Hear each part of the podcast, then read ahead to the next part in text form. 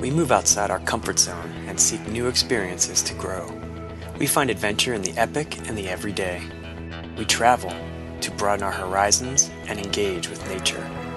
We are most at home in remote landscapes and faraway places, but never far from our community of passionate dreamers and wanderers. We are Chaconians. Join the Chacosphere at chacos.com. Where will your Chacos go?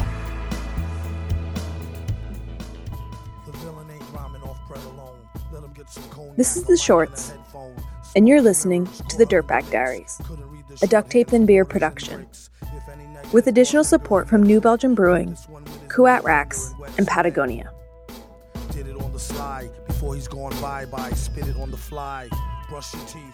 Encouragement, peer pressure, bullying.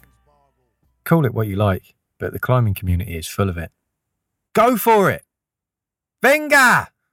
Ale! Come on! I've been climbing long enough to have heard each and every one of these phrases, clinging desperately to poor holds, questioning my abilities, sometimes even fearing for my life.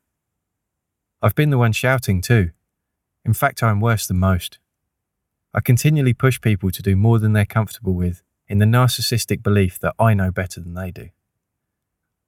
And most of the time, I get it right. I push people and they achieve. It makes me feel like I'm doing the right thing, helping people. We had one of those rare and beautiful things a sunny day off work in the middle of the week. My friend Paul picked me up and treated me to 20 minutes of Lou Reed blasting out from the cassette player in his van. By the time we arrived at the base of the pink granite outcrop, we were psyched and ready. We had the whole place to ourselves, and just as Lou had sung to us, it was a perfect day to take a walk on the wild side. I always thought Paul was stronger than me. He'd been climbing longer too. He was a perfect example of someone I'd just decided should be climbing harder and scarier routes, and I'd made it my mission to push him until he did. I knew he could do more. Having learned to climb on the safe bolted routes of southern France, Paul had never led a pitch placing his own protection.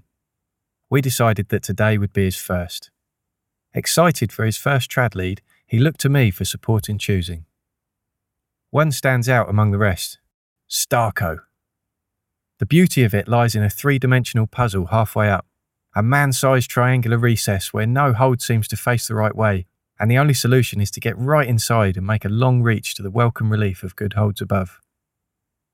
It was a bit hard for a first lead, but I decided that was okay. There are good cracks for protection where it matters. Sure, he'd probably get a little scared, but he'd push through and enjoy it. It'd be a triumph among first experiences in climbing. He could do it. He'd love it. I knew it. I'm sure he could use a shot just to get his cues hot and show he don't lose his spot. A stranger who speaks to you vocal. Danger made the beat get a freak to do the bogle. No bull, everything they wanted they grabbed and took. Whole lab looked He set off up the first 20 feet of easy ground. Placing protection there would be tricky and would cause a bit of rope drag. So he did what most people do and ran it out until the ledge below the ominous scalene triangle. Once there, he took the time to carefully slot two small nuts in. In rock of this quality, that would be more than enough, as long as they were placed properly. Looks bomber, Paul! Go for it! I yelled up at him. I couldn't really tell if they were safe or not, except they used the same sizes as I did, and in about the same spot but I did know that he'd need all the encouragement I could give just to trust them. He took my word. He tried hard. I shouted more. He tried more.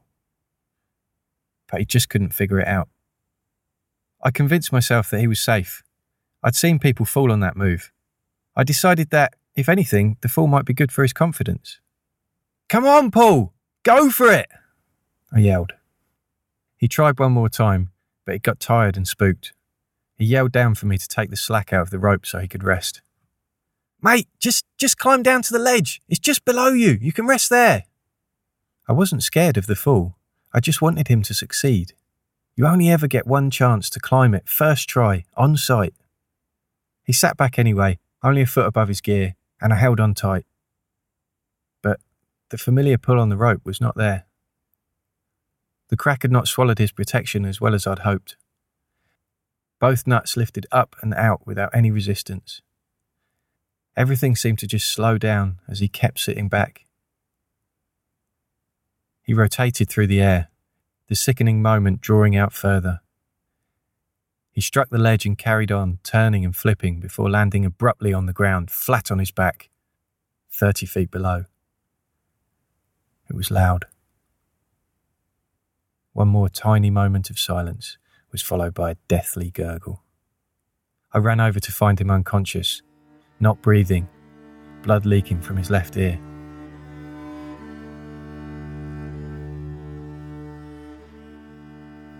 The first aid training I'd done only a couple of weeks before kicked in. Get him breathing, call for help, keep him still, keep talking to him. I worked through my checklist until the paramedics arrived. They worked through their checklist until we could get him on the stretcher. The helicopter took off half an hour later, and I was left on my own to tidy up our scattered pieces of gear. It was really only then that it began to sink in. The possibility that I might have just lost one of my best friends was very real. He was not in a good way when they took off. Surely he must have broken his back. Or worse.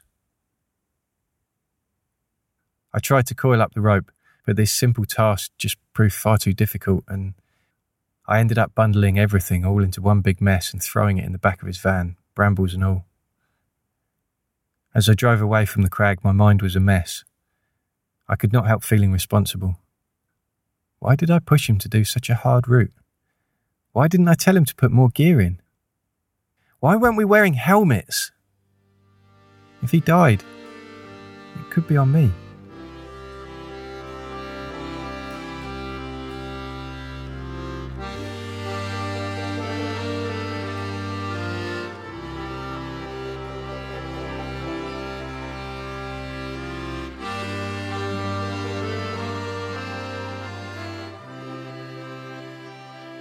It took Paul only a few minutes to get to the hospital by helicopter, but it took me nearly two hours by road. He was alive. He had a cracked rib, a punctured lung, and a fractured wrist, but really not too bad, all things considered. He looked better, if a little confused.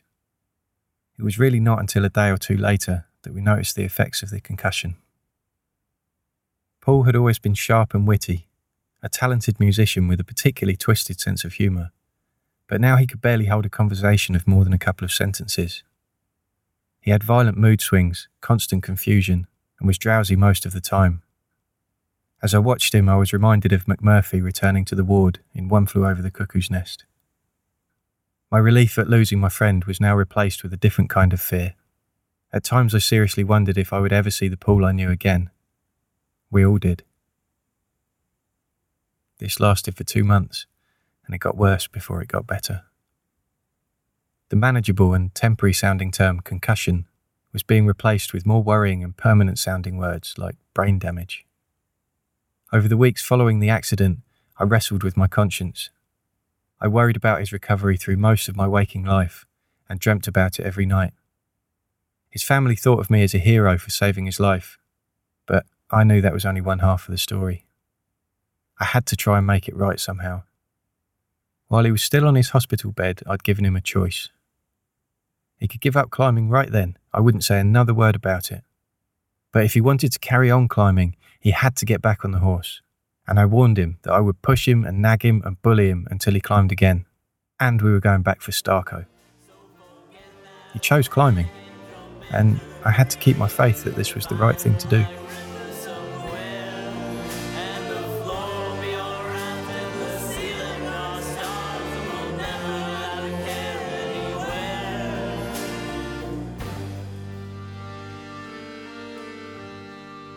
Couple of weeks passed and I had him back in the climbing gym, scared but willing. After a month, he still could not focus on important tasks and was disastrously forgetful. But I was determined that all he needed was someone to take care of the technical stuff and just keep pushing him on. Less than two months after the accident, against all odds, we topped out on the biggest route either of us had ever attempted, climbing the full height of the Verdon Gorge, an ambition of Paul's since early childhood. We even went back for Starco, he didn't remember anything about the place until he went for the crux move, but that brought it back in a hurry, and it freaked him out so much he had to rest on his gear again. More alert than I've ever been on belay, I took the rope tight and hoped. His protection held, and he went on to finish the route. I had believed in his abilities, and this time I got it right. Eventually, he did get back to coming up with his usual quick witted responses to everything, writing great music, and of course, beating me at chess. By then, he'd got back into climbing full force and was trying even harder routes than before. He was always a bit of an odd character, but as his parents so kindly put it, he's now back to being normal for Paul. I'm not sure I ever really stopped pushing my friends to try harder. I have friends who choose to climb with me specifically because I do. Climbing is a pursuit that involves wildly varying levels of risk, and the perception of the climber of how much danger they're in is often warped and exaggerated by fear. And this can hold them back. I've always enjoyed being the rational one on the ground, reminding them that they're safe and encouraging them to go for it. But it only takes the slightest bit of doubt now, or even just not quite being able to see what I need to see, and I'll stay quiet. I don't have a problem with my friends making risky moves, and sometimes that's exactly what they chose the route for, but it has to be their own decision, unaffected by encouragement, peer pressure, or bullying. These days, when people are climbing, I put a lot more care into the timing and choice of words that I use. A thousand times pushing your friends and getting it right is not worth the torment of a single bad call. I had to see something go wrong to learn that lesson. My name is Tom Ireson, and this is my short.